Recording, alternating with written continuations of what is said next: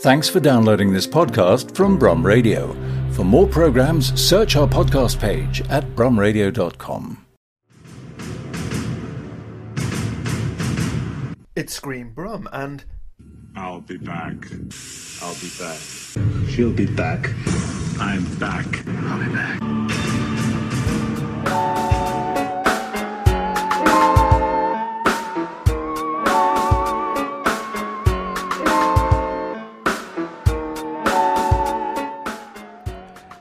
Hello and welcome. Welcome back, everyone. Welcome back to Screen Brum.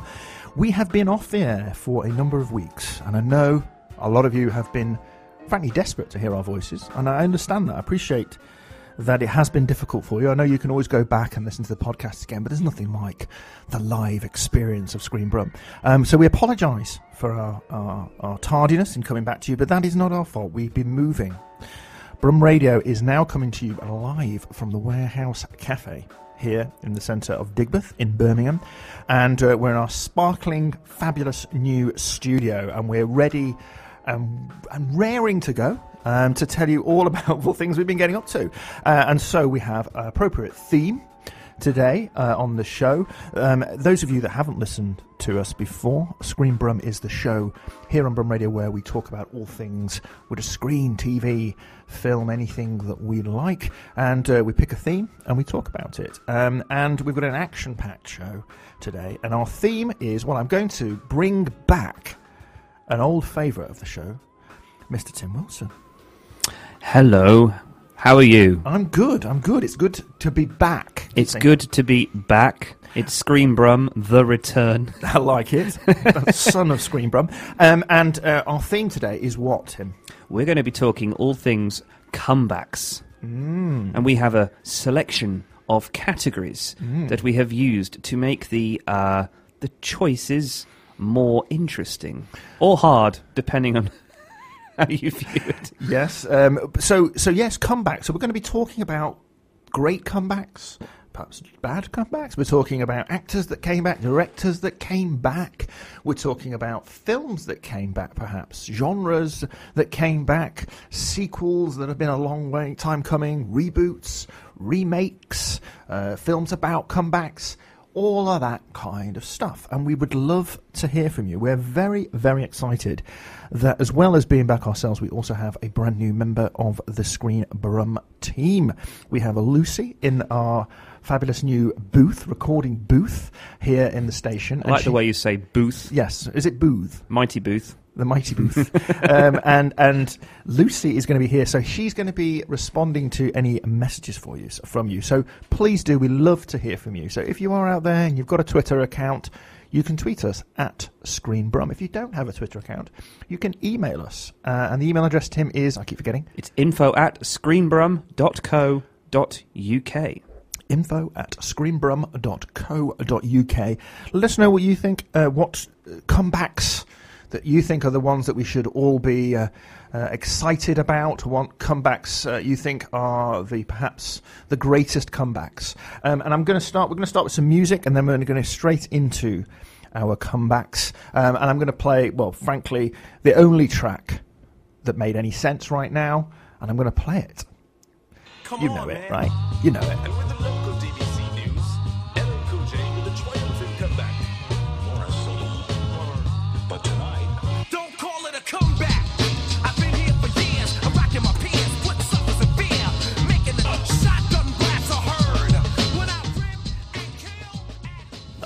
Still got it, hasn't it? That's uh, Mama Said Knock You Out by LL Cool J. Uh, and of course, um, that from one of the great comeback movies, Happy Feet 2. Um, Happy Feet 2 is does bizarrely feature that track, but obviously it's a great comeback song, and that's what we like to hear. We like feeling the energy. Thank you. We've got tweets coming in already. Thank you very much to Feathers and Wings, who's told us that they are they're having a tired day, so they're going to sit back and listen to Screen Brum, which frankly is absolutely. If you went to a doctor, that's what they'd tell you to do. To be honest, I'd say we are. We are the antidote for fun. Um, so anyway, nice to hear from you, Feathers and Wings, and we'd love to hear your comeback thoughts. So. Also, just so you know, um, as well, we, we are also going to be joined by another guest in the studio about one o'clock today. We're going to be uh, joined by Damesh from the Indian, sorry, the Birmingham Indian Film Festival. is going to be talking about that. That's starting soon, and there is some comeback-related stuff in there as well. So we're going to that to look forward to, um, and uh, more music and everything else besides. So, Tim. Before we do our thing, when we're coming back now, what's happened to you since we, we were last on air? Um, is anything exciting? I've been to Korea. That's quite exciting. Yeah, people think I'm somehow involved in negotiations. I'm not. Uh, no, no, no, no. That's probably for the best. That's probably for the best. Yes, I've been to Seoul. Wow. I've been rocking the style, man. Yeah. Yeah, it's an amazing city. So, yes, that's where I've been. Appropriately, whilst the Brum Radio offices have been closed. So, Yeah. uh, Yes, exactly. Well, you have to make sure that your holidays are organised around Everything, Screenbrum. everything is organised around Mm. Screenbrum. Yeah. I've had an odd one. Um, you may have experienced. You were probably away, but there was a massive Uber storm here in Birmingham. I was here for the storm. Yeah, and we got struck by lightning. Our house and our TV blew up. Um, and Sorry, I'm not laughing. Yeah, it was quite alarming. Um, but uh, uh, so I've, I've, got a new telly now. Yeah. Um, and I'm, I think I've understood um, for the first time what watching films is suddenly because it's really clear. Yeah. I used to have a really rubbishy old one, and now everything looks weird and crisp. Uh, and yesterday I watched um, the Ghostbusters new new Ghostbusters film, um, and it was um, it was terrible because you could actually see everything. It just was clearly a bunch of people on a on a uh, Yeah. on a set. So one thing you notice when you get a very uber clear TV. Sorry, you said Uber storm. Uber is the word of the moment. Yeah. must must must, must have got here in an Uber. No, um, the uh, the Uber clear face. Yeah, You see everything. Yeah, you see you see every. like- You see the wrinkles. yeah, beads of sweat. beads of sweat and spots and Yeah. the wrinkles and the. Yeah, Ooh. Bruno Tonioli in HD. is a whole different proposition. Is he? Um, yeah. Um, anyway, Remind me to look look that up. Yeah, uh, I'd recommend not. Um, so we're going to be we're going to be doing our uh, our comebacks, um, and uh, Tim, you have to leave early today as well. So we're going to be racing through them a little bit, um, and um, we start off, I think, with the most obvious category, right? Actors, Actor comebacks. actor, actors that have been away, have fallen out of the public eye for whatever reason, and then have come back with some fabulous role. Yeah. And now, um, does does F. Scott Fitzgerald famously said there's no second acts in American lives, and of course, as so much of our cinema, you know, as we deny it, is true, is is from Hollywood. Um, you know, American stars coming back, they're not that common. You know, in, in America, if you are a, uh, you know, if you're to fail, that's it. You know, particularly with these massive budgets involved now. But some people have done it, right? Loads of people have done it. Yeah. Who, who do you who do you think's really set the world on fire with comebacks? Well, I think Nicolas Cage is the epitome of comebacks because for every ninth film, every ninth film he does is a comeback, right? He does eight films that are not good and then does the ninth film. So he keeps coming back. Yeah, that's a very good. In- so Nicolas Cage is the epitome of comebacks, in my opinion. Yeah. Even though he's never away. Yeah, he's yeah, always sometimes. there. Maybe he should just not make those. I, I just mean comebacks in a quality sense Yeah, rather than yeah. yeah. But there are actors who have been away and have come back. Mm. Um, I think of, uh, for example, I think of Robert Downey Jr., who was away for a long time. Um, yeah, I mean, know, and you would never have thought he was coming back. He had a lot of, you know, problems, didn't he? He went to prison and Yes, he had his problems and he came back. And the Iron Man, the Iron Man, uh, and the whole Marvel uh, thing has just basically relaunched his career. he's one of the biggest stars in the. In been the one of the biggest stars in the world, and he's and he oozes charisma. He's absolutely brilliant in the role. So um, yeah, um, I think of Burt Reynolds in Boogie Nights. Mm-hmm. You know, someone who'd been out of the scene, and then Boogie Nights. That role is just is is epitome. It's like it, you wouldn't think of anyone else to play that role. but Mm. Reynolds is like he, he owes it. I think of people like even people like David Duchovny, who he went out of the scene for a while and came back with Californication. It's, it's you know, he is that serious. Yeah.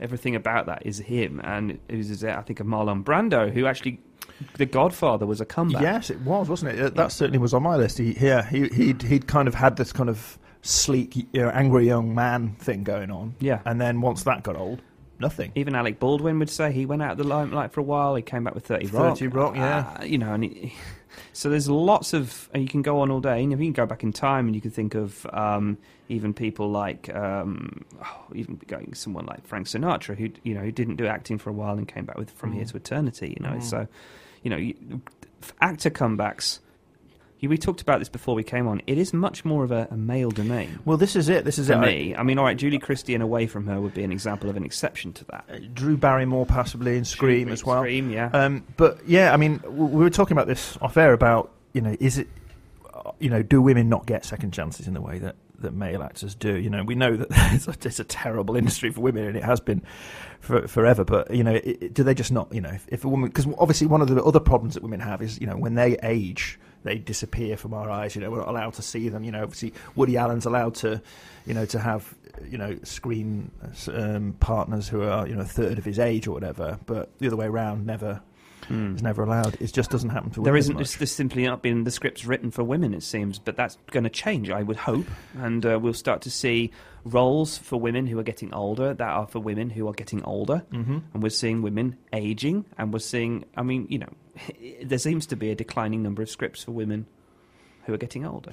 One would one would hope, But- but that- hope that's gonna be well, changed. I'm gonna I'm gonna bring in my um, say, yes, I'm going to bring in my my in the spirit of that. This is I've chosen uh, Winona Ryder in uh, Stranger Things uh, most recently interesting. Okay, um, because of that exact thing. You know, she had you know she was a massive star in the '90s as a kind of you know pixie dream girl, um, you know ingenue um, role, um, and then she you know she did the disgraceful thing of getting older um, and disappeared from our screens. But when she came back in Stranger Things, um, it was it was in the mother role. She was the mother, but it was so interesting that it was set in the time. It was set in the eighties, of course, in her kind of heyday when she was young, and then she's actually come back and said, "No, I'm going to be the the mum role," and and absolutely reminded everyone that she is an amazing actor, and and and and absolutely.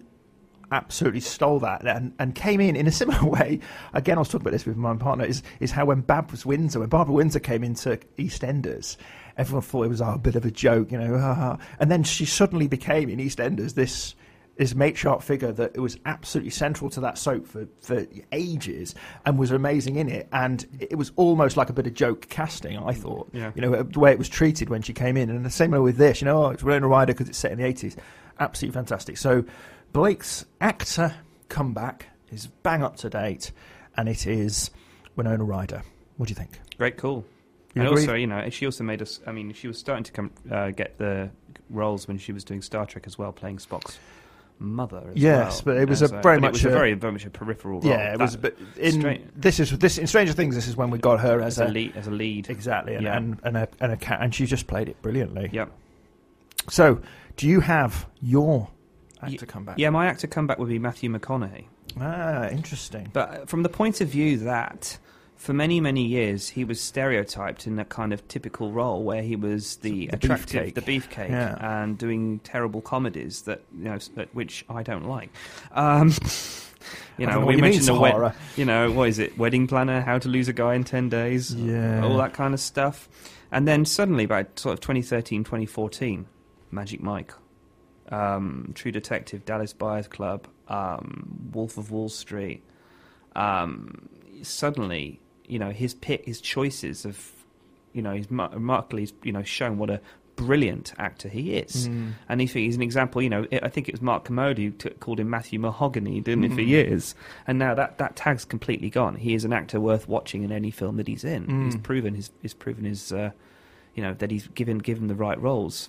You know, he can turn. He's turned around his career. So Matthew McConaughey Matthew McConaughey. We're now is giving my him is my actor comeback. I think he's brilliant. Yeah, excellent choice. Excellent choice. So do you agree? Do you agree? Uh, if you're on Twitter, do you think that Matthew McConaughey, Matthew, uh, uh, we'll call him the Big Mac. Um, do you think he's great? Do you think uh, Winona Ryder? There's a lot of others. I mean, um, another one that I was considering was was Kiefer Sutherland in 24. And Damn again, again, it's TV is often thing. You know, with Yeah. Alec Baldwin, as you say in 30 Rock coming back in TV, um, and then the other one, which is um, very much uh, an also ran for me, is John Travolta in in Pulp Fiction. Yeah, he was on my list too. I mean, Potentials. uh, again, it was just like uh, one of the great bits in there. Again, showing you know, I think when when a, gr- a comeback really really works particularly well is when someone is able to almost mock their no not mock their former pers- their, their former persona but you know to absolutely step aside it. And the great scene in there when he does the terrible dance. And he's dancing really awkwardly. And last time we, a lot of us saw him on screen, he was, you know, he's leaping around in, in Staying Alive, and There's an irony to it. yeah, it, it, Um, it's like he, you know, it's kind of that whole um, Les Dawson, you know, not being able to play the piano, but we know he can, kind of thing. I was yeah, I was, I was thinking actually yeah, he was my kind of runner up in terms of the you know the iconic the iconography of that performance. You know, Mm. alongside Uma Thurman is so you know in my so prevalent in the idea of comebacks. The other one I was thinking of was Bill Murray, uh, only from the point of view You that. pick Bill Murray for pretty much anything, though. You, he can appear in that actor comeback because he's he disappeared in the eighties a bit and came back, um, and then he, he kind of I think he's kind of reinvented himself in the serious acting world as well a lot more. You know, you, you think of the kind of era with Lost in Translation and Broken Flowers, where very much you start to realise that he is. I've said this many times. He is one of the leading actors' eyes, and he can act more through his eyes than many actors any many actors can. Um, so yeah, he'd be another choice for me. Yeah, yeah. Um, Rushmore as yeah, all the kind of and all his collaborations, you know, with uh, Wes Anderson and all of that kind of stuff as well. Excellent. Yeah, yeah. Yeah. I, I agree with you on all of those things, but we have to choose one. So we've chosen the ones that we have. So I'm going to play another piece of music now, uh, and this is from um, Pulp Fiction, uh, which, as everyone knows, has got an amazing soundtrack. You know, I, uh, anyone who's listened to the show before will know I have an opinion about Quentin Tarantino, the director of that, um, but I can't doubt his soundtracks. They're always great. Yes, listen to iTunes for his opinions in in past past. And this is uh, Comanche uh, by The Revels.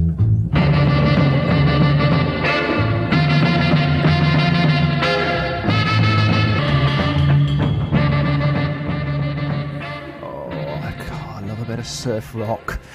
Uh, and that is uh, from the, the uh, soundtrack to Pulp Fiction. Uh, also can be found on the album The Birth of Surf Volume 2, uh, if you are so, so inclined to What a seek voice out. that was. I know, I know. Birth of Surf. I know. That's my, I'm, I'm auditioning for a local I, radio. I was really t- when you were talking about Barbara Windsor. I was really wanting to say "get out of your get out of my pub," you know. it- yeah. Oh, You know. It- yeah, it's it's it's Get out of my pub. it's it's fabulous when you uh, when you see someone you know just becoming something that you haven't seen before, uh, and that's obviously what great actors do. But so often not given the opportunity to do so. So yeah, any more any more comebacks? Let us know what you think actor comebacks.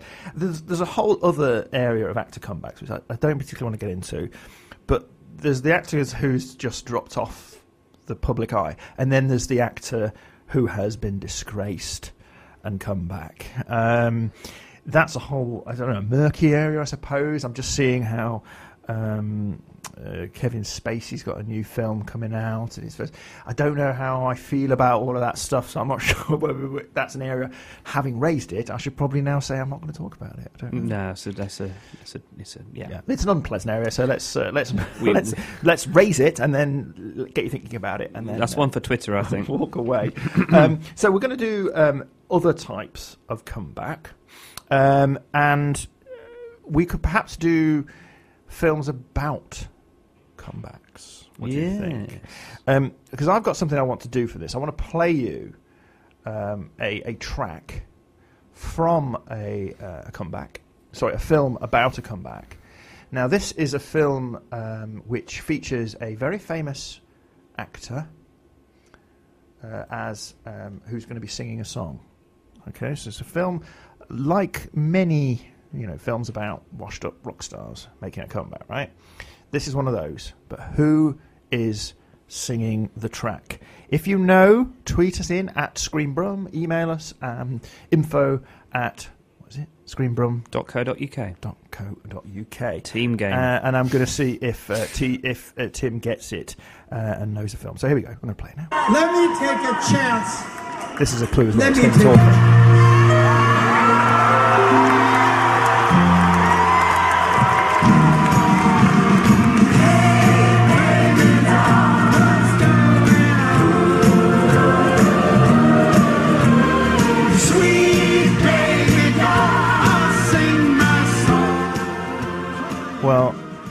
I don't think anyone's going to get this, and I'm not sure I could bear listening to it much longer. think to that's be enough. Honest, um, it's a, a song about an actor. this- Uh, sorry, a, a s- a film about uh, a rock star, and that's his big track.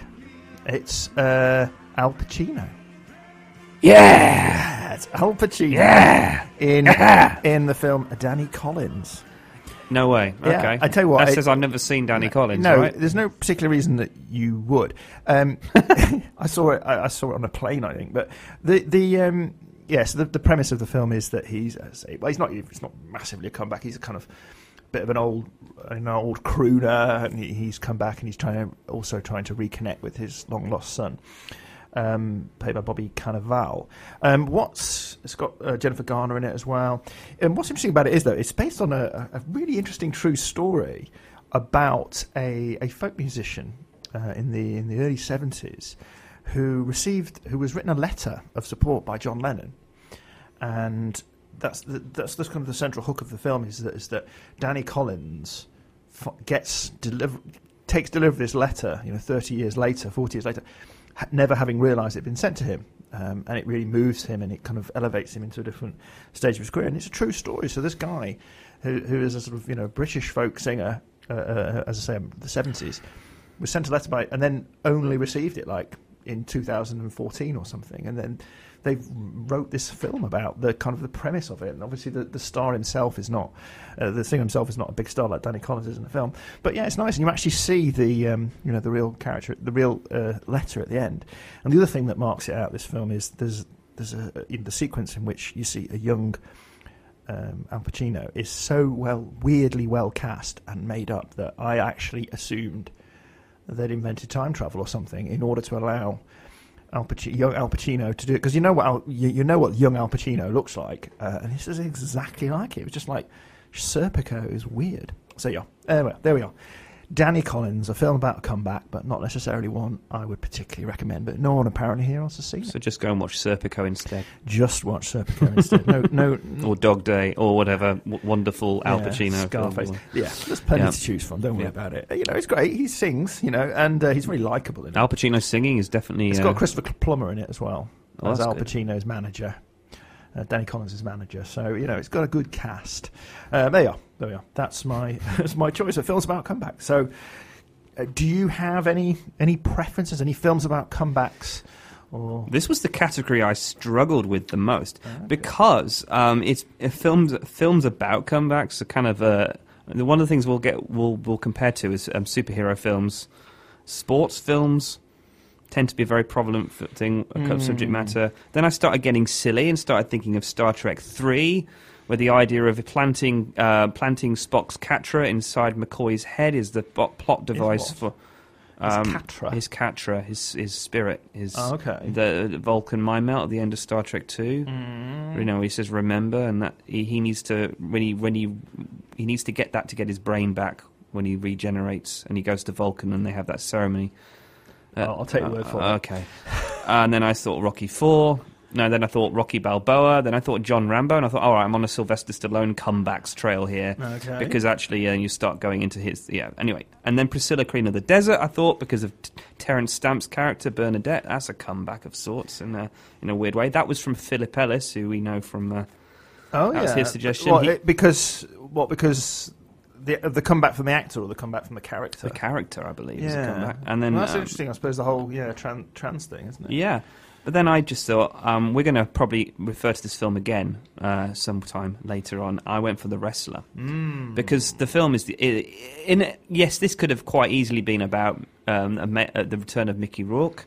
Uh, the film has a the film has a direct parallel, I think, between Ricky Rourke in real life and the character in, in many regards. But you know, the film is about comebacks. It is about the comeback of a wrestler, a tragic comeback, a sad comeback, hard, dark, but actually incredibly uplifting at times, incredibly inspiring. Even within all the darkness and the, there's a kind of a there's, there is a there's an uplifting nature to the film in a way because of the way that the characters are so well rounded and the way you feel for it and the Yeah, way you I mean, he you're inspired by it. It's it's uh, yeah. I mean, Um, anyone who hasn't seen it, this is from 2008, Darren Aronofsky uh, film with Clint Mansell soundtrack. All the bits are there. Very hard to get funding, I believe, because you know Ricky Rourke didn't have a great reputation. I mean, he'd been a massive star in the 80s, and then you know became pretty much a joke, really, in many ways. Um, and then yeah, this film. He- He embodies the whole spirit of this film, and then you know to have him alongside um, Evan Rachel Wood as the daughter and Marisa Tomei, who's amazing in this film. Um, it's a power film, and I love it. And you know, we've we've talked about this film a lot We touched before. base from I- it was actually Uh, yeah, it's on my list of. of it's it's about a comeback, and it is also a comeback. It's a, it's the perfect comeback movie. Yeah. really, because he, you know, he no one expected it from him. He came back remarkable, and and he in many ways plays himself. You know, he plays somebody who who, who had it all in the eighties and uh, and then you know lost it in many ways and tries to come back. tries to come back and you know and at least is is is full throated about it. Yeah, know. the full, the physical embodiment of the film is something else. Those he used rest- to, he cut himself. He he he really in the scenes where they the wrestling and, and they, Oh, the- apparently they do this. He actually did it himself. He cut his face with a razor to make himself bleed yeah, in those scenes. Apparently, it's, uh, Oh, yeah, yeah, full on yeah, and in, incredibly moving. Yeah, yeah, an excellent choice, That's- a really excellent choice. Um, there's we we're going to play some music from this, and I'm gonna I'm not going to play uh, the track that you requested straight away. I may hopefully play it later, but I do want to play um, the Clint Mansell um, title track, "The Wrestler," from it because it's so good. Yeah. It's eight minutes long, but I'm not going to play it all, alas. But look it up, look it up, and look up all Clint Mansell work.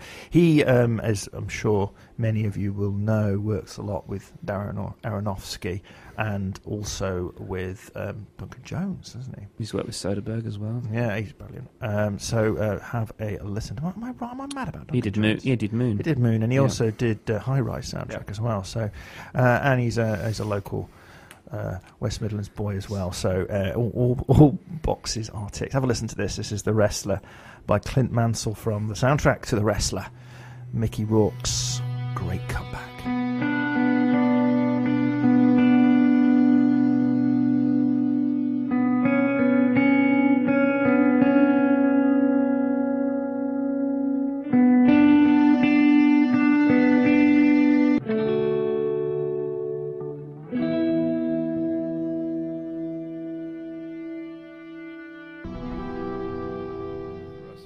Very strange is occurring here in the studio. One of the things we are discovering about our brand new super duper elegant studio is it's not transmitting. Um, so um, we've just been told that uh, the outside world is hearing a different show to the one that we're doing here in the studio, but we are still recording it. Yes, allegedly they've just played Chop Suey by System of a Down, so it's that episode. right Ah, no. yeah. I tried, to, I tried to. I tried to forget that one. So if you're listening to this on the podcast, well done. Um, you, you weren't able. We to, are now a podcast rather than a live show. Yeah. So unfortunately, you won't be able to tweet in. We are trying to get that sorted out. Um, but uh, again, I'm talking to you from the past now, so I don't know why I'm saying that. Uh, so Hey, we're mixing past- multiple time zones. It's, Chris- it's a Christopher Nolan film. Oh, Ugh. anyway, anyway, the show will come back. You see what I've done? It will come back, and we will. Um, We're still coming back. We're still coming back. So that was our um, actor. No, that was yes, that was our actor. No, that was our film. That was your film. We've really messed with the time zones, haven't Yeah, we? I've, I've, my mind's got a bit frazzled here. Yeah. Um, no, I'm going to talk about my favourite film about a comeback now, uh, and that is uh, a film from 2015. Look Who's Back. I'm not sure if I've mentioned this before. It's a German film.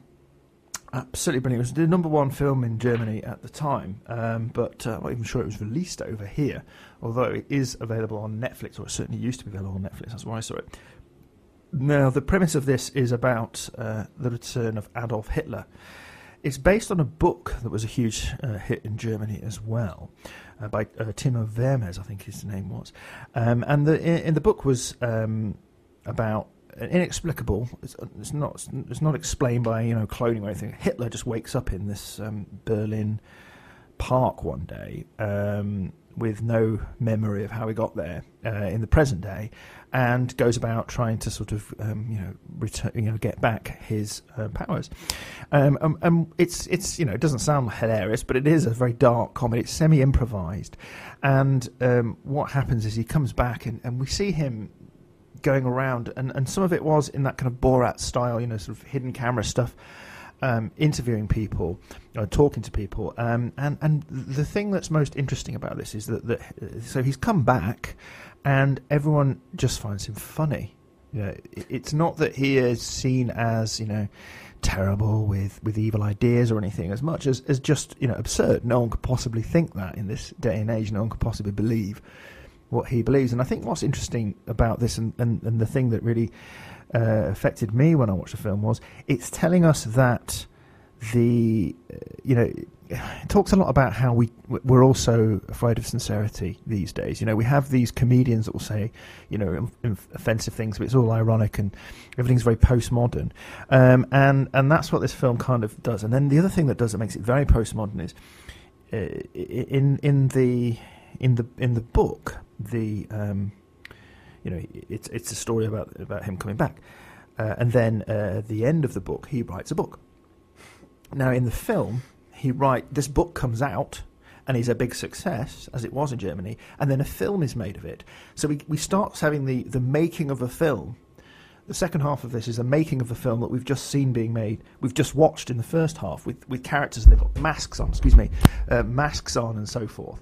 So it's a, it's kind of a bit of a head um, melter uh, on that score, um, but it's a, just a brilliant, um, funny and dark film, and it just for me it's kind of the perfect film for our time because you know not long after this we did have the rise of Donald Trump, who you know famously people were saying were talking about him uh, during his campaign as you know people writing him off, taking him uh, li- you know um, literally but not seriously, and that his supporters took him seriously but not literally. Um, and I just think that's really it. You know that that's what this is all about. You know we're in a time now where people, you know, politicians and politics, it's all about, you know, the, as it's probably always has been, but it seems extremely high now, about emotion over fact and sentiment over, you know, hard economic reality. I'm not making any parallels, but uh, you may choose to do that. Um, so that, that's my choice for the. Um,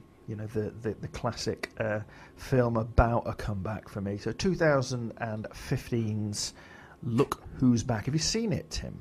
I haven't. I've heard about it. I've read about it. You know, I, I it was very, very um, well received in Germany. Uh, it did get some release here in some form and capacity. Was it?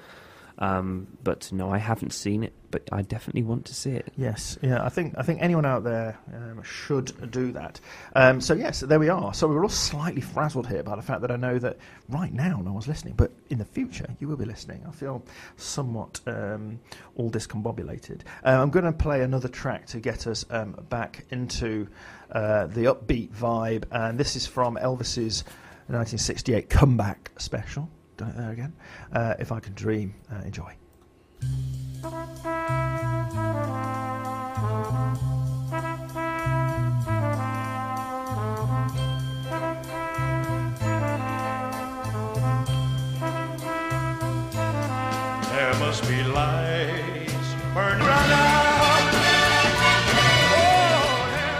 Everyone. We're, we're having a comeback within a comeback. Really uh, apologise. Anyone who's listening to us live has been listening to an old show uh, from 2001 uh, because of our gremlins in our brand new studio. Um, we were thought we were talking to you all, and uh, it turns out we were talking to ourselves and pre-recording. So many apologies if you are still listening and you were listening to a show about 2001 and enjoying it, which we hope you were. Apologies, uh, but that one is available on podcast. But now we are live. It is 12:48. It is the what's the date today?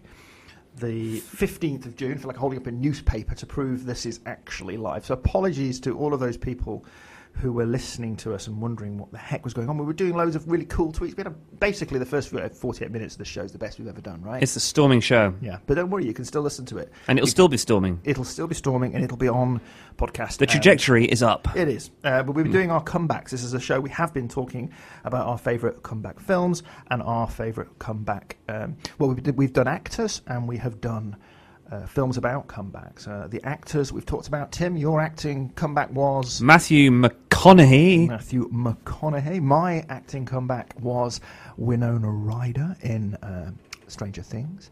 Uh, and then we were also talking about films about comebacks. Uh, and Tim's was The wrestler. the wrestler Darren Aronofsky's 2008 masterpiece um, with Mickey Rourke, who was also making a comeback in that film. Uh, and mine was something else. What was it? Look Who's Back. All about uh, the return of uh, Hitler in the modern era, which, believe it or not, is a comedy. It is a comedy. Um, and it's a Aha. good- it is very, very funny and very interesting film. But we are now here, and we are also going to be shortly just see walking into the studio. Uh, our guest. Um, so we're going to be uh, getting our guest to come in and talk to us about the uh, the I keep getting this wrong. The Birmingham Indian Film Festival. I keep, for some reason, I keep wanting to say the London uh, Birmingham one. I don't know because there was a London one. Anyway, I mean, uh, Dharmesh is going to be coming in and talking to us about that in a few moments. Um, we have got uh, a bit of a time squeeze, um, so we are going to be um, to, just do, uh, running through another comeback category uh, before we invite Dharmesh in. So, Tim, what category would you like to talk about next? I think we should talk about directorial comebacks. Good, good. Yeah. Um, I will. I will jump in in that case. You go ahead. Um, one um, that is for me the greatest, um, and one of the greatest directors, Terrence Malick, The Thin Red Line. Thin Red Line, yeah. 1998. You stole my thunder, man. Oh, I'm sorry. That's but- fine, but I have I have a couple of other choices. Good. I'm glad you have those backups. I mean, uh, a lot of people, you know, at the time, I was reading some reviews at the, um, from the time recently about this film, and at the time, a lot of people were a bit. Meh. I think it's fantastic. I do too. It's based on. So this is uh, a, a Second World War film about uh, the invasion of. Uh, a Japanese-held island in the Pacific. It's not Guadalcanal. I can't remember the name of the island itself. Uh, it's based on James Jones's novel. And I think one of the reasons that it meant so much to me, this film, is, is it's also one of my favourite books. It's only very tangentially based on it, the title and you know a little bit of it, but the film is much more poetic and, and sort of um, uh, sort of uh, visual, obviously, but very kind of um, uh, what's the word? It's almost ethereal um, compared to, to the book. The book itself is actually a sequel to From Here to Eternity, um, a sort of sequel. The main character dies and then comes back, but it is basically a sequel to From Here to Eternity. Um, and it's also been filmed before, so it's a comeback in that it's a remake. Um, it was filmed in 1964. Um, and uh, the, the 1998 is Terrence Malick's first film for 20 years since Days of Heaven, which is a big flop and has been again re, you know, re- Reappreciated. appreciated as Yeah, a yeah. classic. Um, and it's it's got an amazing cast. It's got Sean uh, Sean Penn, uh, George Clooney, Adrien Brody, John Cusack, John Travolta. Seven Oscar nominations, a Hans Zimmer score. Great It's score. Intense, very poetic, as I say. It's sumptuous. It's visually. It's got lots of um, juxtapositions between beauty of nature and the violence and, uh, the horror of this industrial slaughter that was happening. Um, it's horrifying. It's unglamorous. Um, it's probably too long, uh, but it is a great comeback. I'm, I'm not a massive fan of, of anything else that Terrence Malick has done since then. I'll be honest. Even Tree of Um, Life. Yeah, I- yeah, it's all right, but you know, um, I know. Um, but but this was one for me. Like I say, it's possibly due to the fact the book had such a, uh, a place in my heart. But there we are. a great call, man. Blake's comeback director is Terrence Malick, who had previously directed, I think, just two films. Yeah. Uh, then 20 year gap, and then wham, this came out, 1998. So there we are. You approve then, I take I very much approve because that was my choice too. Oh, right. um, but I, I, I- have some thoughts on this because I had a harder time with this one because I, I tend to generally think that when directors get into a rut, they tend to stay in that rut. Um, not to name any names, you know. Well, actually, I will. We're still awaiting the comeback from M Night. We're still awaiting John Carpenter's comeback. We'd like to think what happened to Michael Chim- Ch- Cimino after um, Heaven's Gate, and if he would have been able to do another film, because it would have been brilliant. But of course, he went ran over budget, and it was a flop. Yeah. I, I always think they're um, directors who start great, and get into a slump, and then do some great movies before getting into a slump again. Not mentioning names, um, but I am going to I'm going to have a, a, crack at this one. Um, I was thinking about Ridley Scott. We we talk about him a lot, actually, don't we? Because you know, I would um, say that you know he's an incredibly he's an incredibly shrewd um, businessman within the way he gets films done. He gets films done, and he does them very well. Even though if he's not served necessarily by great scripts, he always does the best that he can based on what he has. Um, the film where it really cracked it, and it's the film where I think he's it, it was a, it was the sci-fi comeback for Ridley Scott was The Martian. It was the one time where I thought, hey, he's been he's actually been given a script that's actually half decent and half good because you think what came before it, Robin Hood, The Counselor, White Moses, Prometheus. Some people like Prometheus. I think it's an, a film where if they just focused on David's character, and we did a film about the, the ideas around that, might have given us like, not one hour episode of something that was quite interesting. Um, Anyway, The Martian is a fabulous film. I, again, I, you know, and all the money in the world, I didn't like as much as other people, but he has his ability to, But you know, got it made as well. It's yeah, something, isn't it? He's he's not he's not Nicolas Cage in that it takes nine movies for him to produce something that's amazing. It's a bit less than that, I would say. But you know, every fourth or fifth film that Ridley Scott does, he pulls something out and does something really really good. Um, the other one I was, I was going to mention was going I was going to talk about Luc Besson. Um, not not because because for twenty years I've been waiting for him to do something that's on the same level of what he might have done early on in his career with Leon, Nikita, and Fifth Element. I'm not such a fan of Fifth Element. Uh, and Valerian eh, was a was a Fifth Element ripoff, but Lucy was a film which I think actually channeled a lot of those Besson tropes, the the fun Besson tropes that kind of uh, people like this and enjoy Scarlett Johansson. the Scarlett Johansson anime. film. Yeah, and you know, like it or lump it, you know, I, I quite liked that film. I Wasn't there some controversy around the kind of um, whitewashing of that? Is that am I getting that muddled up with something else? You might be getting it mi- mi- mixed. some anime ca- anime. It wasn't anime. No, it's no, live it was action. something that's based on an anime. It is has an anime e- element, you know, but I wasn't. I just saw it as um a kind of a fun, a fun, a fun kind of weird reboot of Nikita with a sort of wacky sort of. Um, sort of wacky edge, you know. Overall, I thought that was really good. You know, um, Besson. We've been waiting for a, a decent Besson film for twenty years. I'm a fan.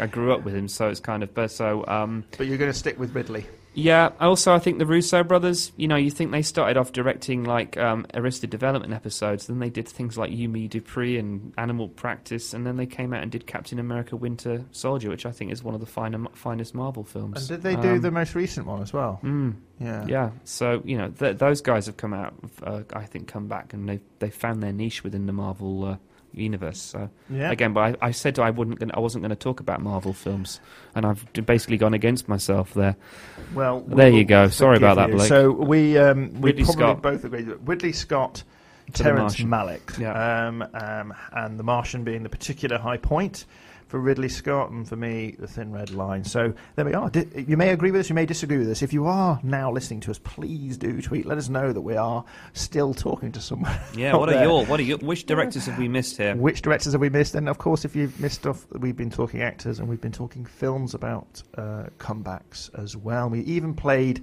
um, a a bit of Al Pacino singing, so you want to come back uh, and listen to that. Uh, we're going to be joined in the studio uh, shortly by our guests, so we're going to play a little bit more music while we get settled in for that. And this is a nice, a nice packed track. This is from the um, Look Who's Back, the uh, the German film about the return of Hitler, and this is called Mr. Hitler by Leadbelly.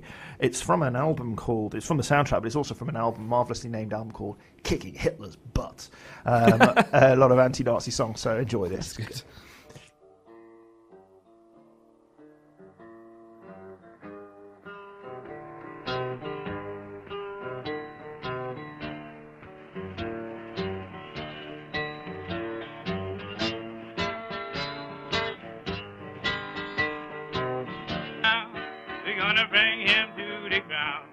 They're gonna bring him to the ground.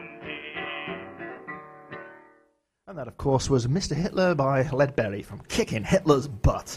This is an album I definitely want to listen to uh, a bit more. Um, you're listening to the Screen Brum Show here on Brum Radio. And uh, we are joined here by Dharmesh from the Birmingham, why do I find this hard to say? The Birmingham Indian Film Festival. Pass us one of those leaflets, Dharmesh. Hello, very Hello. nice to hear you. Um, how are you? I'm good, thank you. Uh, really nice to see it in your new setup. Yes, it's nice, isn't it? You can see through. If you are hungry, I would recommend going to the uh, to the cafe there in the the warehouse cafe. I've had some vegan sushi this morning. That's and I- actually my next stop. yeah, yeah. Go in there. You can you can, and, and that goes for anyone out there. Come through, and you, if you want to see us at work, if you want to see Tim with his rather sinister T-shirt on, uh, you can uh, come and look through the windows here at the warehouse cafe in Digbeth. And in it's great. It's just like the BBC studios now where we can, the audience can see in. Exactly. It's not quite the mailbox, but um, you know, it's cooler. It's cooler. So, so Dharmesh, tell us a little bit about the Birmingham. Find it so hard to say. I don't know what it is. I tell you why you're finding it hard to say. Yeah. Is because we used to call it the London Indian Film Festival in Birmingham. Well, that's that's just confusing. That is very confusing, which is why we changed the name last year to Birmingham Indian Film Festival. And so this is the fourth year that the festival um, is in the city. So, uh, in terms of your comeback, we keep coming back. Excellent. And so it's our fourth year um, and getting bigger and uh, bolder uh, and prouder every year. And it begins on the 22nd of June, That's right, one week today. runs to the 1st of July. That's right. And whereabouts?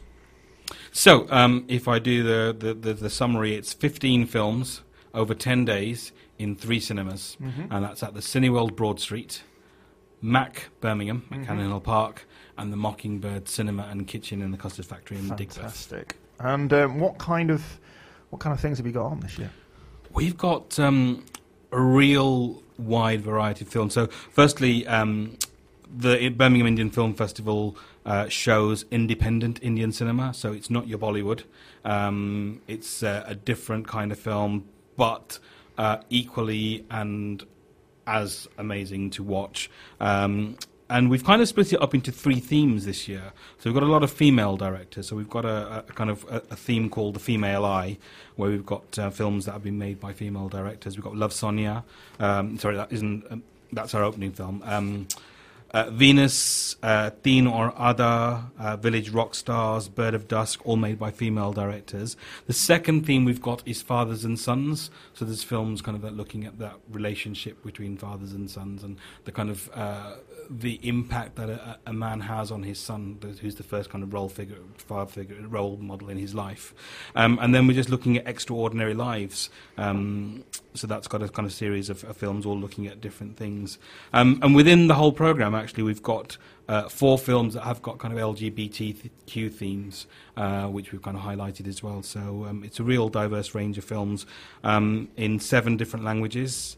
Um, a lot of them have been winning awards already.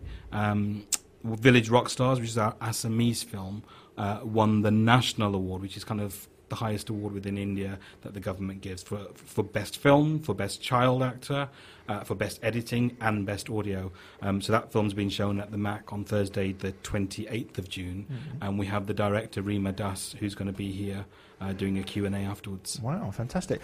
And are, are these all Indian films? Are any of them, you know, uh, international UK films? Or Yeah, well, actually, no. Good, good question. Actually, two of the films aren't actually from India, even though they've got South Asian themes. So um, we have a film called Eaten by Lions on Friday, 29th of June at the MAC, which is the British film. Uh, made by uh, director Jason Wingard and stars Antonio Aakeel, who was in Tomb Raider, um, and also Man Like Mobeen, um, and he was in uh, City of Tiny Lights with uh, Riz um, Ahmed. Ahmed uh, recently, um, and Jack Carroll, who is a comedian who's been on Britain's Got Talent and uh, on some children's TV programs on the BBC. So they're all going to be attending. Uh, that film gets premiered at the Edinburgh Film, Film Festival next week, and then comes to London and then to Birmingham. Um, and so we've got it in our festival, and the director and those two stars will be at uh, the screening doing a Q and A afterwards. One of the things that, that we've we've had a, a, an Indian cinema special on here before, and I think one of the things that people often, you know, the stereotype I think of of the Indian film is often Bollywood, and you think you know, colourful and musical and people sort of singing at each other. Uh, there's not more to it than that, though, isn't there? There's a lot more to it, and we actually we have got one film that's got some singing in it. Um, so Halka is a, is a is a film that's got some of that in it. Um, but yeah, I mean, if you think about India, it's the country that probably makes the most films in the world, um, and the one that everybody knows is Bollywood because it's so big and so bold and so colourful and so loud um, in terms of the music. So it makes a big splash and it's very mainstream and very commercial. Uh, but then there are f- um, f- uh, the film scene, the film industry uh, is quite regional as well. There's all these regional films being made. There's independent cinema being made. Uh, so lots of really big films made in kind of in, in different languages like Telugu, uh, Tamil, uh, Marathi, um, Assamese, Gujarati. Um, so it's easy for you to say. it is sometimes, um, but all of these films don't get the same kind of uh, exposure. And so, what Birmingham Indian Film Festival does is make sure that we try and bring some of the best of those films to the city um, and give them uh, some exposure, and people get to see something that actually, if they didn't come to the festival, they may never get to see. Yeah, so these these won't necessarily be getting releases otherwise. No. No. Um, some of them may, hopefully, and we'd like them to, to get kind of releases so more people see them, but that's not guaranteed. Um, one thing I forgot to say earlier on, so you asked me about two fil- the, uh, the films that weren't made in India. The second film is Venus, uh, was made in Canada, um, and that's our closing night film, uh, which is the film about um, a person who is struggling with his uh, identity and finally decides to come out as a woman, just as a 14 year old boy turns up on his doorstep and says, Hello, Dad. So it's a comedy uh, about a Punjabi family and um, how their kind of lives change with all these different things happening. Um, and we have, as I said, we have the director of the film coming for the Q and A, but we also have um, Gordon Warnecker, who's going to be there, who stars in the film, who plays the dad. Now you're looking at me strangely, but I'm, I bet you know who Gordon Warnecker is. If I mention My Beautiful Laundrette, I knew. suddenly. I'm looking at the picture here, and I'm thinking, yes. Yeah. So my uh, B- uh, Gordon Warnecker played opposite Daniel Day Lewis in the Yeah. seminal film My Beautiful Laundrette. Um, so he'll be here for the closing night uh, Fantastic. film fe- of the festival. It sounds like it sounds like again, it's addressing a, quite a range of things. I mean, Indian cinema is. is is, is there's quite a lot of controversy at the moment in India, isn't there? As some recent film featuring a sort of female masturbation scenes become very controversial in there. It seems like there is a lot happening over there, addressing a lot of these uh, in perhaps a, a quite conservative film industry that's really really hitting these issues. Yeah, um, lots of issues are dealt with, and they're dealt with in different ways. So um, there was a film recently called Toilet Ek Prem Katha, which basically translates as Toilet, a Love Story, uh, which was uh, looking at quite um, serious issues about um, kind of sanitary situations in, in India. Um, and that was made in a very Bollywood way. Uh, we have Halka, which translates as relief, um, which is done in a, a, a very independent Indian um, kind of way, looking at the social issues around um, the sanitary situation in the slums where they don't have proper toilets, um, and the government's giving them money to kind of build toilets, but some people take the money and use it for other purposes. Um, it's a family film. It's a really good film. It's got a really lovely ending, but basically it's about toilets, It's about this boy who wants to buy a toilet. He goes to the showroom longingly looking at toilets. My kids are queuing up anything about toilets, and they are well in for that. So yeah, that's- And the opening film, I think, you know, I I really should say a few things about the opening film, Love Sonia. So that's the film that kind of nobody really wanted to make. Um, and the film is about human trafficking, uh, kind of sex, sexual grooming, sex trafficking. Um, so a young girl. This has got some big names. It's Demi got some Moore really big names. So this is this film uh, has been filmed um, across India and America. Um, in China as well. and uh, yes, China.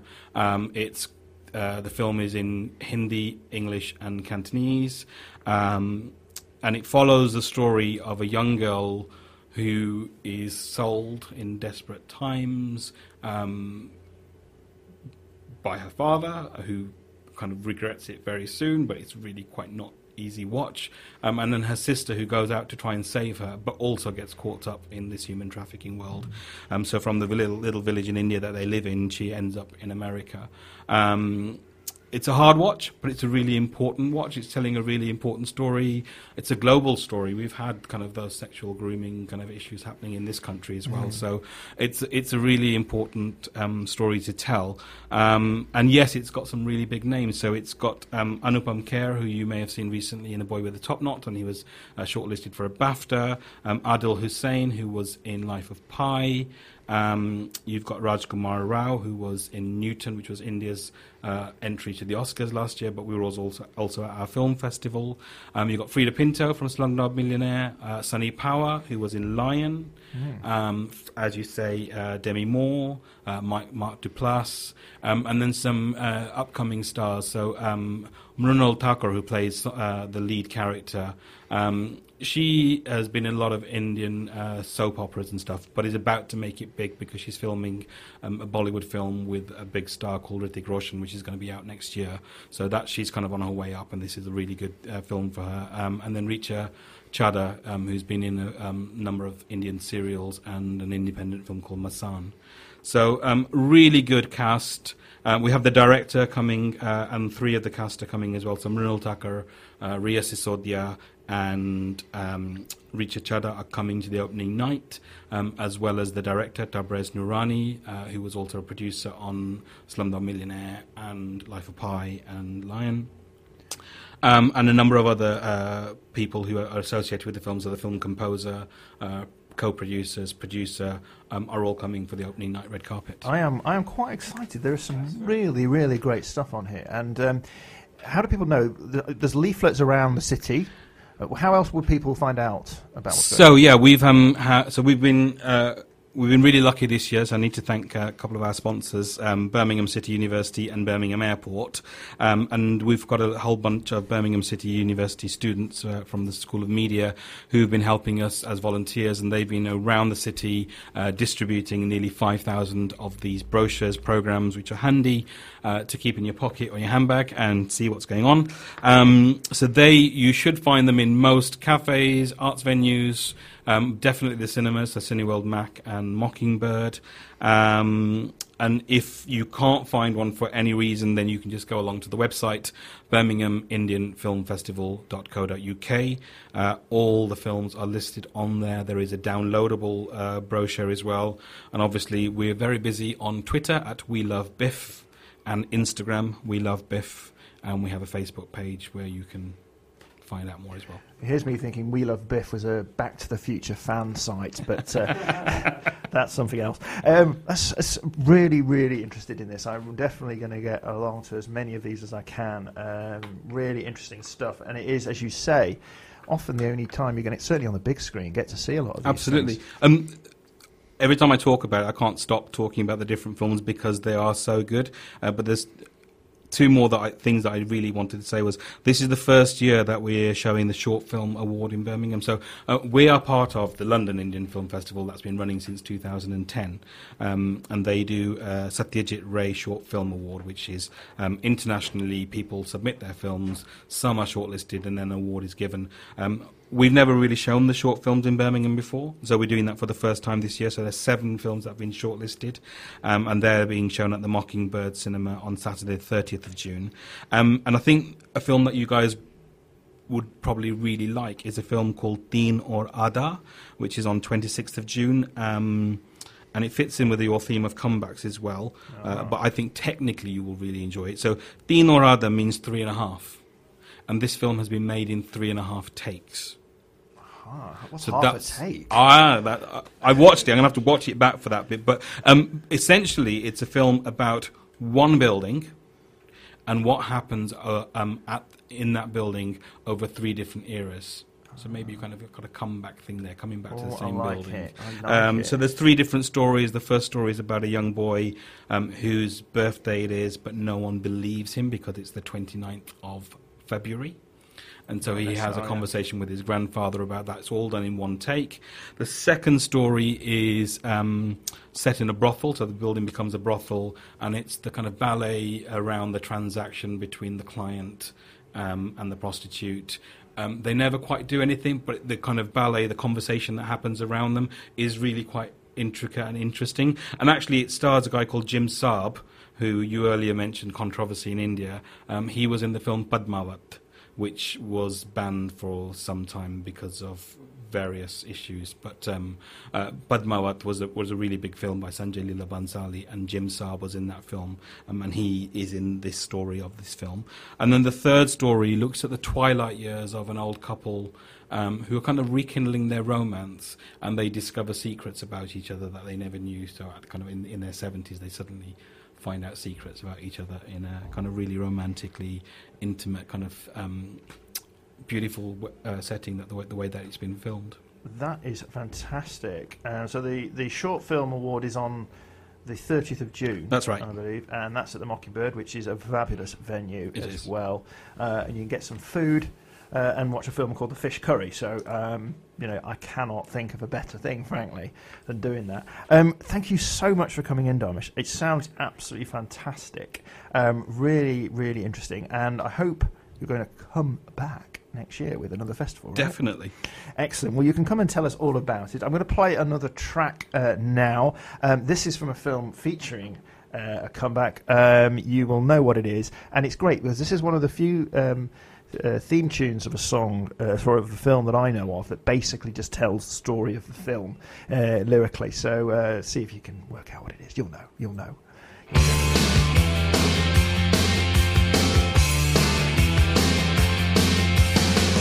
to the October with the steamboats.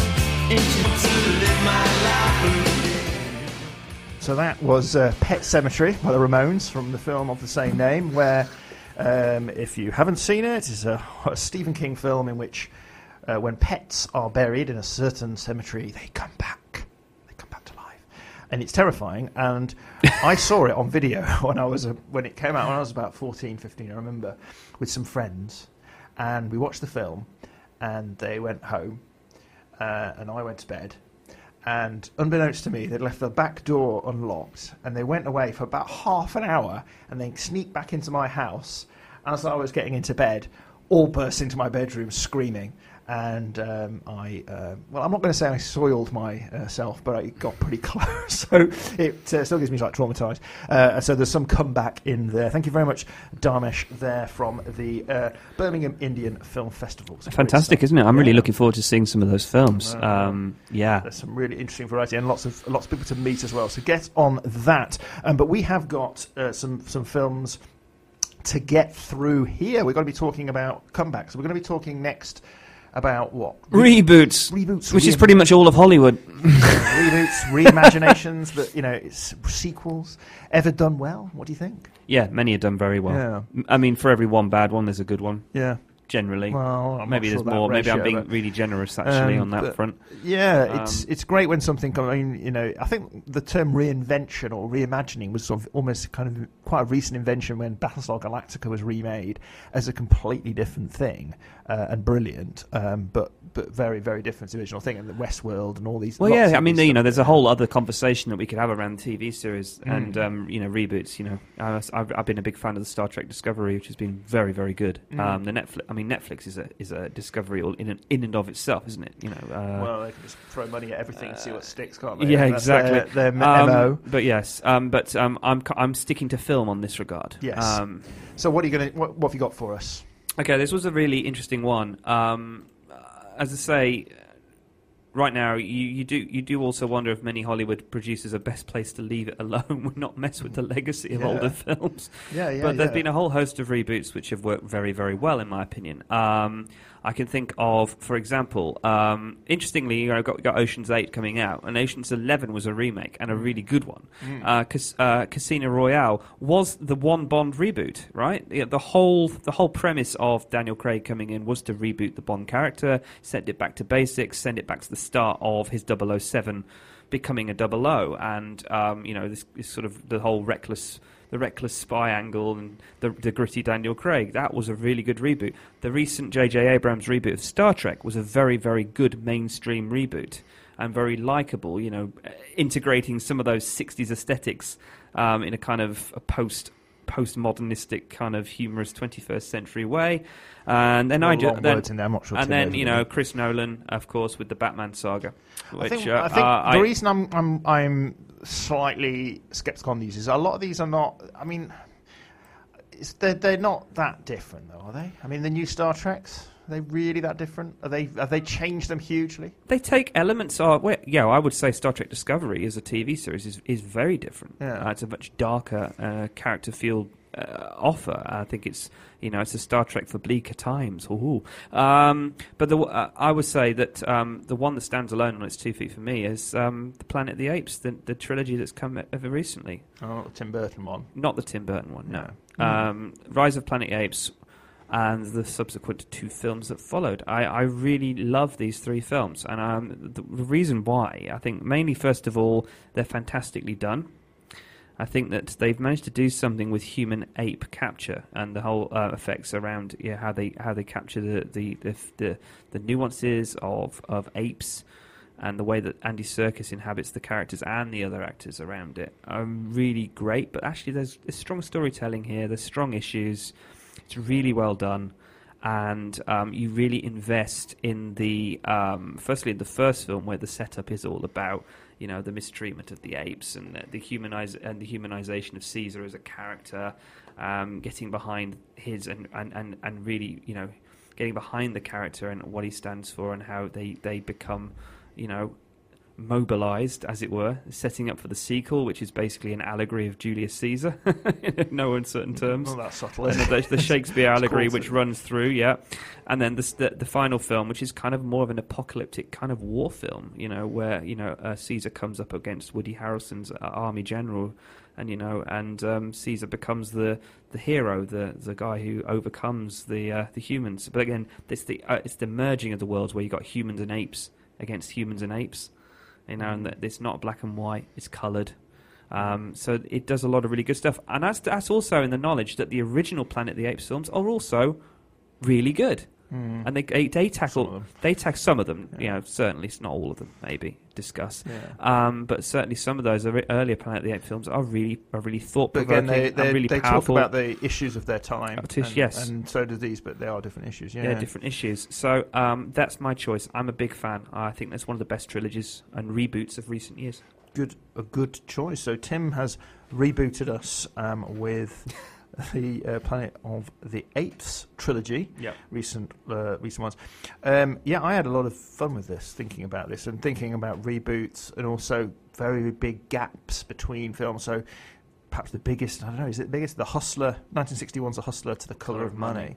Yeah. from 1986 with um, you know you've actually got you know Paul Newman who has aged in real time coming back in the same character and then having Tom Cruise brilliant um, It's a likable film. It's a very likable film. yeah and a great kind of and then perhaps similar is um, Gap I'm not quite sure the second one's as successful but Chinatown to Two Jakes there's a 16 year gap Yes, between those uh, and then a couple of, of there's a dread uh, the dread the recent dread Judge Dredd film um, which was which was much much better than the Sylvester Stallone one.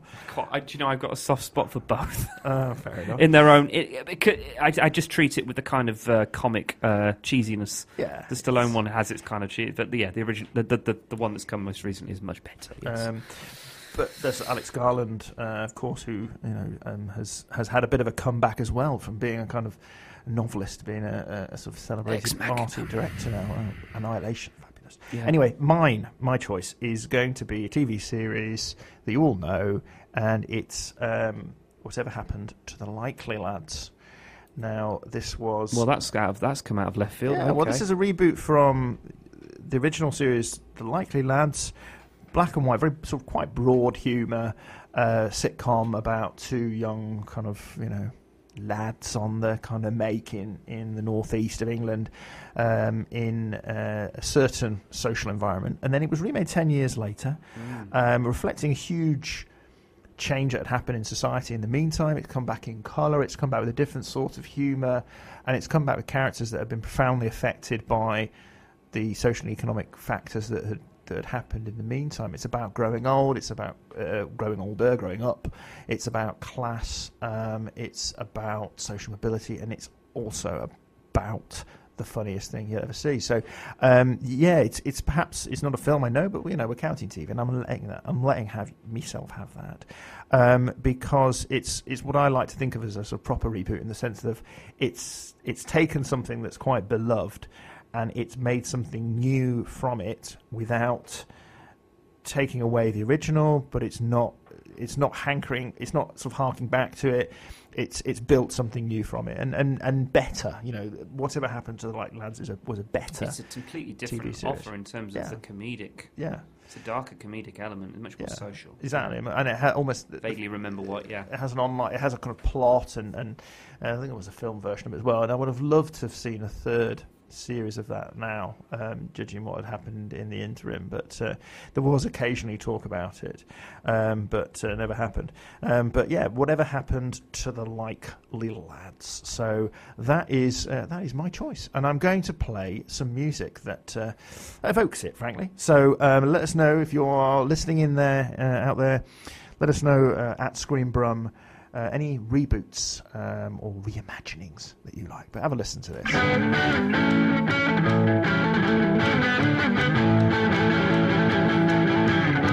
Please don't get me wrong, see I forgive you the song we'll call the love. What became of the likely lads? That track is about six minutes long because there was another bit stuck on the end, but I'm not going to get into that. Um, so, Tim, you need to leave soon, don't you? This is an unusual situation, know, yes. has to, to leave, but we are going to have a final extra guest. Uh, Lucy is going to be joining us from the producer's booth. She's going to cross the uh, threshold into the studio and talk to us. Um, so we're going to have a few more comeback uh, specials. Um, we um, we've been talking so much. We we decided we're going to have these four categories, and then we had our fifth category as being a bit of a wild card. Yes. But frankly, we've talked about all of those things as well. I'm not sure it's it, we I actually have anything else up my sleeve really that we haven't already discussed. I missed the limey, by the way, because I, I, a I good consider, you know, I always like a Terrence Stamp moment. We've already had one though, Mm. talked about, but That's Limey, great Limey's one. a great film um, because it's interesting in a thing again with the Limey as well is, is it has little excerpts from early, his early films in. Yeah. Uh, um, like it's a home video, isn't it? From yeah, for me that is a that is a uh, an appreciation of Terrence Stamp. Down to a T, and it is a comeback. For, it is about a comeback and of sorts, isn't it? So Yeah. I, I'm, that would be my bonus choice if I was to pick one. And I would say the one that I I've got a little clip for it. I was going to play, but I made it. It's, it was Sunset Boulevard. Yeah. Um, just for its just it's you know about a, a, a an aging star hoping to make a comeback. Um, it's just um, magnetic um, stuff. Um, just just agony to watch as well. Just just the sort of self delusion really that's going on. Um, but there's so many films about you know aging stars and, and people making comebacks. But uh, yeah, that's probably another one that I would suggest having a look for. Um, I have had some recommendations on Twitter. One from a rather alarming uh, film. Um, I'll, I'll play the trailer. Um, it has this trailer has perhaps the weirdest juxtaposition of music. Uh, in any film, uh, any film trailer I've heard. Have a listen to this. Oops, sorry. Um, um, hang on a second. Um, and uh, yeah, have a listen to this and uh, and see if you think this music is entirely appropriate for where it is out. You've heard the expression safe as houses. But some houses are never safe.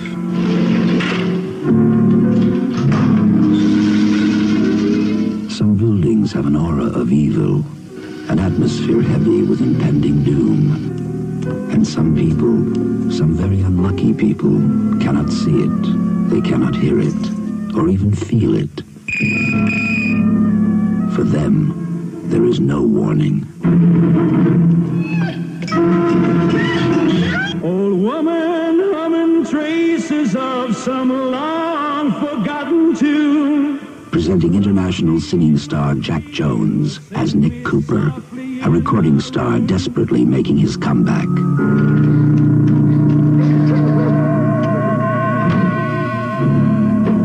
There's something strange about that place. I was frightened, terrified. There are voices, voices that fill the night with faceless fear and the grim promise of death. Perhaps he is going mad, or perhaps there is someone there.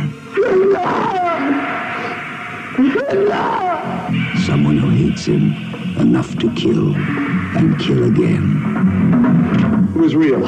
I saw it. She tried to destroy you, Nick. You're frightened. I wouldn't let anything happen to you. You killed her. Killed who? Starring Jack Jones as the idol of millions, who becomes a target for terror, a man fighting for his career and for his life in the comeback. Thank you to Daryl Davis for recommending that. Uh, after his rec- I hadn't seen this before, but I watched it uh, yesterday, and possibly it's pretty pretty dark and creepy stuff. But he wears a anorak in it, which is possibly the scariest thing I've ever seen. It's got amazing, weird cast. It's got Bill Owen, who's Compo from. Uh, of Summer Wine, yeah. It's got um, the guy who played Bosley in Charlie's Angels, and then it's got Pamela, Pamela Stephenson, yeah, in a, in a, in a straight role Yeah. before not the With- nine o'clock. Yeah, um, and then and then this, um, you know, this uh, Jack Jones, who uh, was a was a Crooner. uh, well, you know, was a big star. Yeah. Um, um, bizarre, um, British, you know, sort of creepy horror film. The trailer is very entertaining, isn't it? Yeah, yeah, it is. It's, it's very creepy. So yes, that was a uh, contribution. Thank you very much for, for them. So thank you. Uh, Daryl's actually just tweeted in. He's approved of my whatever happened to the Likely Lads um, tweet. Uh, sorry, um, uh, decision uh, for reboot. So thank you, Daryl. It's good to know that uh, I am approved of. Um, and he's pointed out, yeah, obviously, uh, as as you may know, that uh, Rodney Bewes actually died, so there is no chance that we'll hear from them again, alas. But perhaps sometimes, you know, as, as as we have alluded to, a lot of these a lot of these reboots and remakes are dreadful. So perhaps sometimes it's best to leave it in the past. You know, there's a lot of there's a lot of danger in bringing some beloved thing back. Um, um, Feathers and Wings, hello. Uh, I'm not quite sure. Uh, they've got to come back. I'm not quite sure I understand this. Charlie's Endell from Budgie came back in Charlie's Endell Esquire. Does anyone know what that means? I'm not quite sure. Um, Need I'm- someone to fill in the blanks there, I think. yeah, I'm not quite sure. Is that uh, is that? I'm not quite sure. Sorry. Um, so uh, let, let us know more about what that's all about. Feathers and wings. Uh, you obviously Well done for uh, stumping both of us. Yes, there. but you know we're not that d- difficult to stump. Now, Tim, you have to leave us. You've got to rush off, but you are going to be back next time, right? I'm always back. Good. I always come back. He always comes back. You see? In the words of Daniel Craig in Quantum of Solace, I never left. Oh my goodness, I'll be back. So um, Timmy's shooting off now to catch a train. Um, so we're going to play a little bit more music. We're going to hopefully get some more tweets from you. So do tweet in, uh, and then we're going to finish off with our uh, brand new studio producer Lucy, who's going to be um, saying whether or not we've been talking absolute rubbish. Yeah, Lucy's going to put me in my place. She's been biting her too. lip through the wall. I can um, see the look on Lucy's face right now. Yeah, like, oh, these idiots have no idea what they're talking about. So she's going to come in uh, and let us know. But um, thank you very much for coming in, Tim. Sorry for the technical errors we had earlier on. I'm going to um, play some track to uh, let you go, Tim. I'm going to play you uh, a track from Jack Jones, which is which is from his his heyday before he made his comeback. This in is that just for me, is it? Just for me. It's very very sexist, horribly uh, track called Why. I don't, I don't want to be. No, actually, why, why am I going to play a sexist track? Let's play a, a more a, more delightful one for you, Tim. Let's play "It's Raining Men" by the way, the girls. That's Yeah. appropriate. Yeah, I yeah, don't yeah. quite why, but I we'll know play idea that. either. Um, have a great trip. Cheers. Bye bye. It's raining men.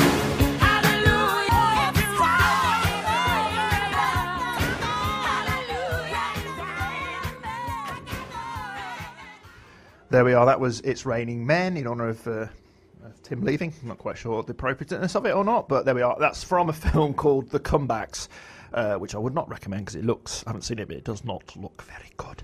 It's a uh, sporting comeback film with, I think it's generously generously described as very broad humour uh, in the trailer anyway. Um, we have had some clarification on um, what um, this Charles Endell Esquire um, that Feathers and Wings was talking about. So thank you very much, Daryl.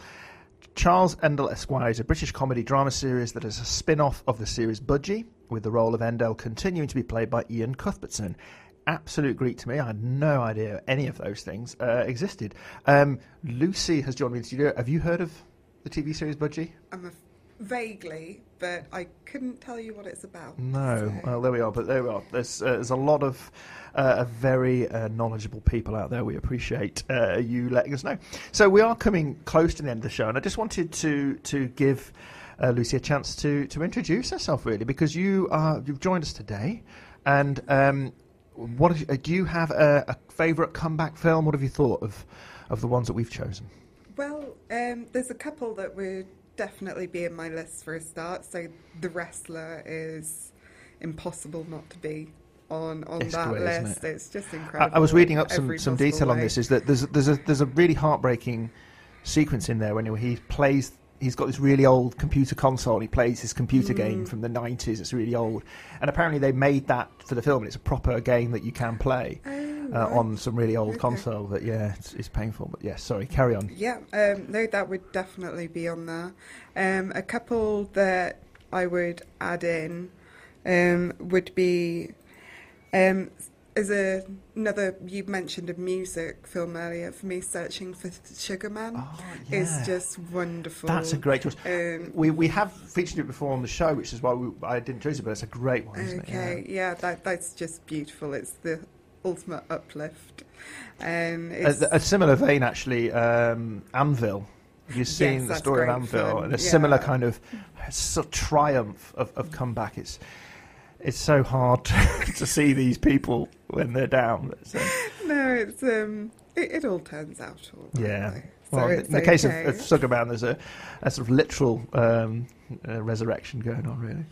Um, excellent. Anything else? Um, yes, for an actor, it's sort of a faux one, but Joaquin Phoenix. Mm. So he did his resignation, and then for his and decided to go into hip hop. That's And right. Was, was that was was that always, was that ever a, was that a joke or It turned out to be for a mockumentary Yeah. that I'm still here, and it was him and the now somewhat shamed Casey Affleck, Mm. and it it's just fantastic. And so whether he, he actually did try to go out of acting for a while, but then that is a comeback is pretty spectacular, really. Yeah, that's a brilliant if you've one. not seen the documentary, it's uh, well worth yeah the time. Yeah, It- that's an excellent choice. it, it's one of those things where it's almost painful, but in a brilliant way. Mm. So, um, and my big one, really, it's not film as such, but it he did bill it as a thirty-hour film. Was uh, David Lynch's new Twin Peaks, Oh. The Return. I'm amazed So- that Tim never mentioned that actually, because he, you know, pretty much anything that David Lynch touches, he adores. But Yeah, you're a big fan as well, aren't you? Just a bit, yes, just a little bit. Um, so that's just straight up one of the most incredible things that's been done. Full stop, really. So- You know, don't- don't so pull your punches, No, so- no, definitely not. Um, is it? So, Is again? Is that? Did it? I, I, I've not really seen the original. All this. Mm. Um, you know, did they? Did it? Was it a very different beast? The return of it, or was it the same? It's there, there's an element of familiarity, um, but it, it's. I don't think anyone really knew what to expect from it, Hmm. but it wasn't anything you could have expected. It, it's just came out of nowhere with what happened in it, and it, it's just spectacular. It's 18 hours of absolute beauty and bemusement. It if you were going to do a reboot or a comeback of certain characters and a certain storyline, then th- there's nothing that anyone else could have done um, in in the way that David Lynch does so well. I saw I saw a fantastic um, thing uh, on Twitter this week of, of I don't know if you've seen this footage of David Lynch directing children. okay. Uh, I can't. I, I think it may, but it's, it looked relatively recent, Mm. uh, judging by his age, um, for some scene with kids in, and, he, and he, he's having to get them to scream and roll around the floor screaming, and it's just a thing. It's just delight because he's just going, "Go on." scream," And it's just so weird. Him like scream, roll. Oh, look angry. Look much angrier, And he's just sort of joyously, you know, not obviously not trying to. Just, and these kids are just having a great time, sort of. And, and all their parents are sitting around. I think they must. Be, I think they were not hospital waiting room. All the parents looking gaunt and horrified. the actors uh, and the kids are just having a ball, and he's just. Yeah, have a look at that if you, if you can find that. Um, well, thank you uh, very much. And uh, how have you enjoyed being being on Screen Brum? That's really leading question, isn't it? You can't really say bad things. No, I suppose I couldn't. Yeah, but you can. e- but either way, it's been great fun, and I've really enjoyed sort of getting into things with people on Twitter, and so definitely, if anyone's listening, even not live now, d- still get in touch. Still tweet us, yeah, We'll, we'll still get back to you. It's We've just got one in from Tim. Actually, Tim is listening on his phone on the way to the train, and he has. He's gutted not to have mentioned Twin Peaks. I think he's either, you know, he's probably had some policy uh, not mentioning it, or I can't believe he forgot about it because he's a big fan as well. So he says he's got cherry pie on his face um, from that, from a kind of a reboot point of view. I mean, there's so many of these kind of reboots, isn't there? With, um, you know, thinking about things like Dallas, they've done recently, Mm. loads, and like TV just Yeah. seems to be eating itself on that. That's but- a whole other beast, really, isn't Yeah, it? Like yeah. you said earlier, it's just that there's so much that you, you I wouldn't know where to start with it. My my argument with the Twin Peaks is that Lynch said it was meant to be one long piece, so an 18-hour film. Yeah. and Have you, that's- you, you've not. I bet you're. I bet you're the sort of fan that sat and watched 18 hours in one go, haven't you? I know of people who have, Yeah. but I haven't had chance to do it myself yet. It will happen. Yeah. But um, It, I mean, uh, just an hour-long episode is quite enough for me. I mean, it's, I, mean I, I, I did watch the original series and, and, and liked it, but it's it's it's it's odd, isn't it? Oh, brilliantly so. It, it's the and this the return. It, it makes the the originals look positively simple, really. Yeah. It's um, yeah. There's no way. Was it David? Was it David Bowie who was recast as like a kettle or something? Yes, Yeah, essentially, Yeah. Well, is that? I mean, David, David Bowie was not was not of this earth, so you can't just cast in a human in his role. no, what else could you do, really? I- I'm in full agreement with you on there.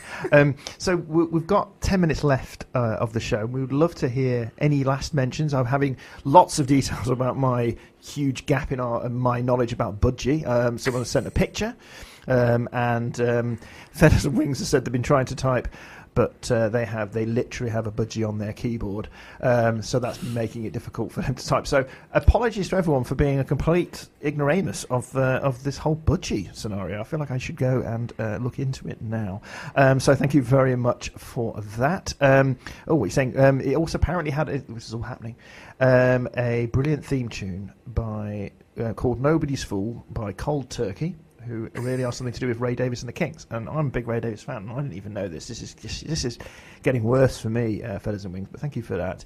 Um, and um, and and um, I'll play another track. Um, I'm going to play you a track, and then again, if you have any contributions, do let us know. I'm going to play you something from um, one of the the perhaps the greatest comeback stories in Hollywood, which is. Uh, oh gosh, Robert Downey Jr. Um, from Iron Man, and this is basically an excuse to play one of my favourite tracks of all time. Uh, from uh, this is actually from Iron Man 2, but you know who's counting, all right?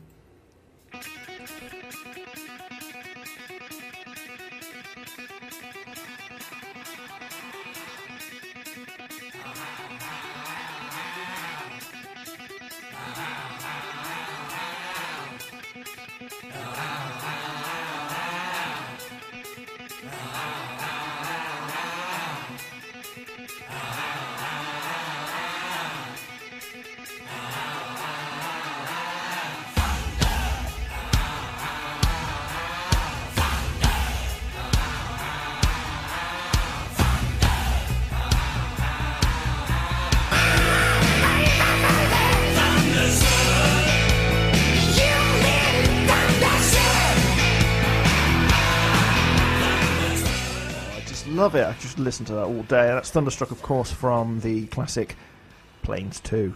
Uh, no, uh, Iron Man 2, although it is in Planes 2, which, uh, you know, you could say uh, is a comeback um, from Planes and not a very good one. Even within the uh, the relatively low bar set by planes, um, but yeah, there we go. Thank you so much. Everyone's just given me loads and loads of detail about Budgie now. So if you ever want to know more about Budgie, then please do follow us on uh, Twitter. Interesting question, and I'd be interested to know your point of view on this, Lucy from Daryl Davis uh, here on Twitter, who said, "Do do you think that reboots, reimaginings, that type of thing, um, is it's cow- it's it's risk aversion? Uh, Is it cowardly? Do you think TV companies, uh, you know, studios are going, let's just go back to something we know? You know, we've seen Star Wars, and everyone's going, oh my god, it's been a failure just because it hasn't been quite as successful. Do you think? You know, what do you think about that? It can be, but I think it depends um, the reason why it's being done. Mm. Say if someone's doing it purely for the love of it and they've got a new perspective on it or Mm. a character they want to expand on or um, but if it's being done just as a bit of a cash cow to Yeah. keep bringing something in, then that that's not done sincerely. Yeah. Um, I think something that I've noticed recently um, wasn't something I really thought about very much, but the new Star Wars. And I, I'm sorry if I upset anyone, but I thought the new ones continuing the Skywalker story have been terrible. I'm just going to Um, move your microphone down. No, carry on. but I, I really enjoyed Solo and I quite liked Rogue One. So I think they're done from a different Hmm. way. They're a more honest reboot in that they're telling a new story. Yeah.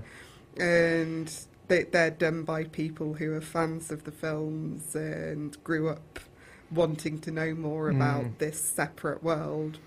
Whereas the the continuation of the other the sort of the, the main story arc it's that seems to be more of a a money pool Yeah, it's So- I mean, it's interesting. A lot of the you know that perhaps the more well received reboots are, are almost reboots of things often that aren't necessarily that beloved to start with. So I'm Mhm. thinking of, um, of Westworld, which is I, again I haven't seen, but it's been very, very well liked on TV. Um, and again, you know, it bears only, um, as far as I'm aware, very tangential um, connections to the Mm. uh, original, um, and you know, it's just something completely different with it. And the original, whilst a sort of cult classic, is not, you know, it's not a kind of. You wouldn't think, oh, people will definitely go and tune into this because it's called Westworld, and they all loved Yul Brynner uh, with his face coming off. I think you've got a really good point there about if it's something that's not necessarily as popular, there's going to be less of a buzz about it, maybe. So Mm. there's more freedom Yeah. for the people who are making it to, to expand on it and play about with it to their own are sordid ends. Yeah. um, now, um, we are right up against the end of the show. Um, I want to say a massive thank you to the thousands of people that have been through the studio today. We've had Dharmesh from the Birmingham Indian Film Festival.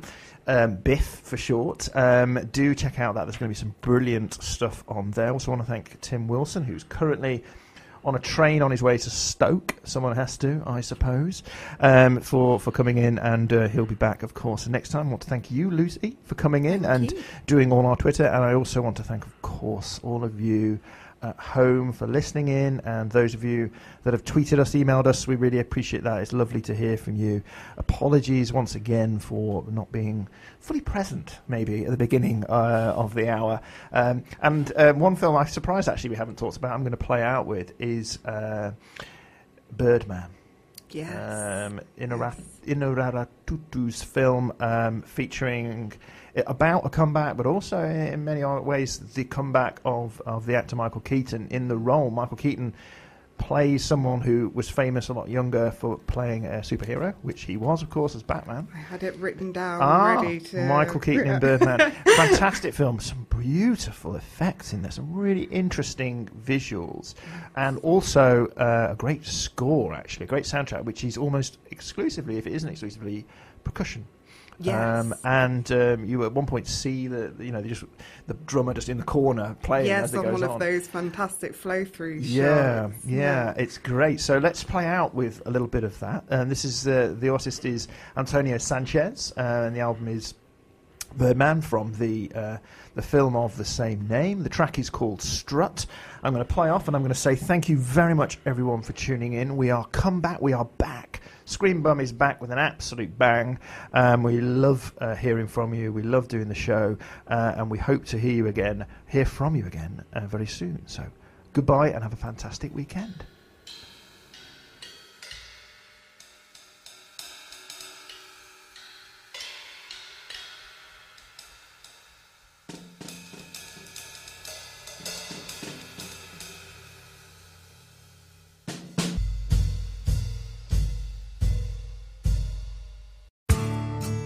Thanks for listening to this Brum Radio podcast. If you've enjoyed it, please consider joining our listener supporters. You can do this by clicking the support tab on our website or go direct to Patreon at www.patreon.com forward slash Brum Radio. Brum Radio shows are streamed online at the Brum Radio Mixcloud page, and you can find more podcasts at brumradio.com.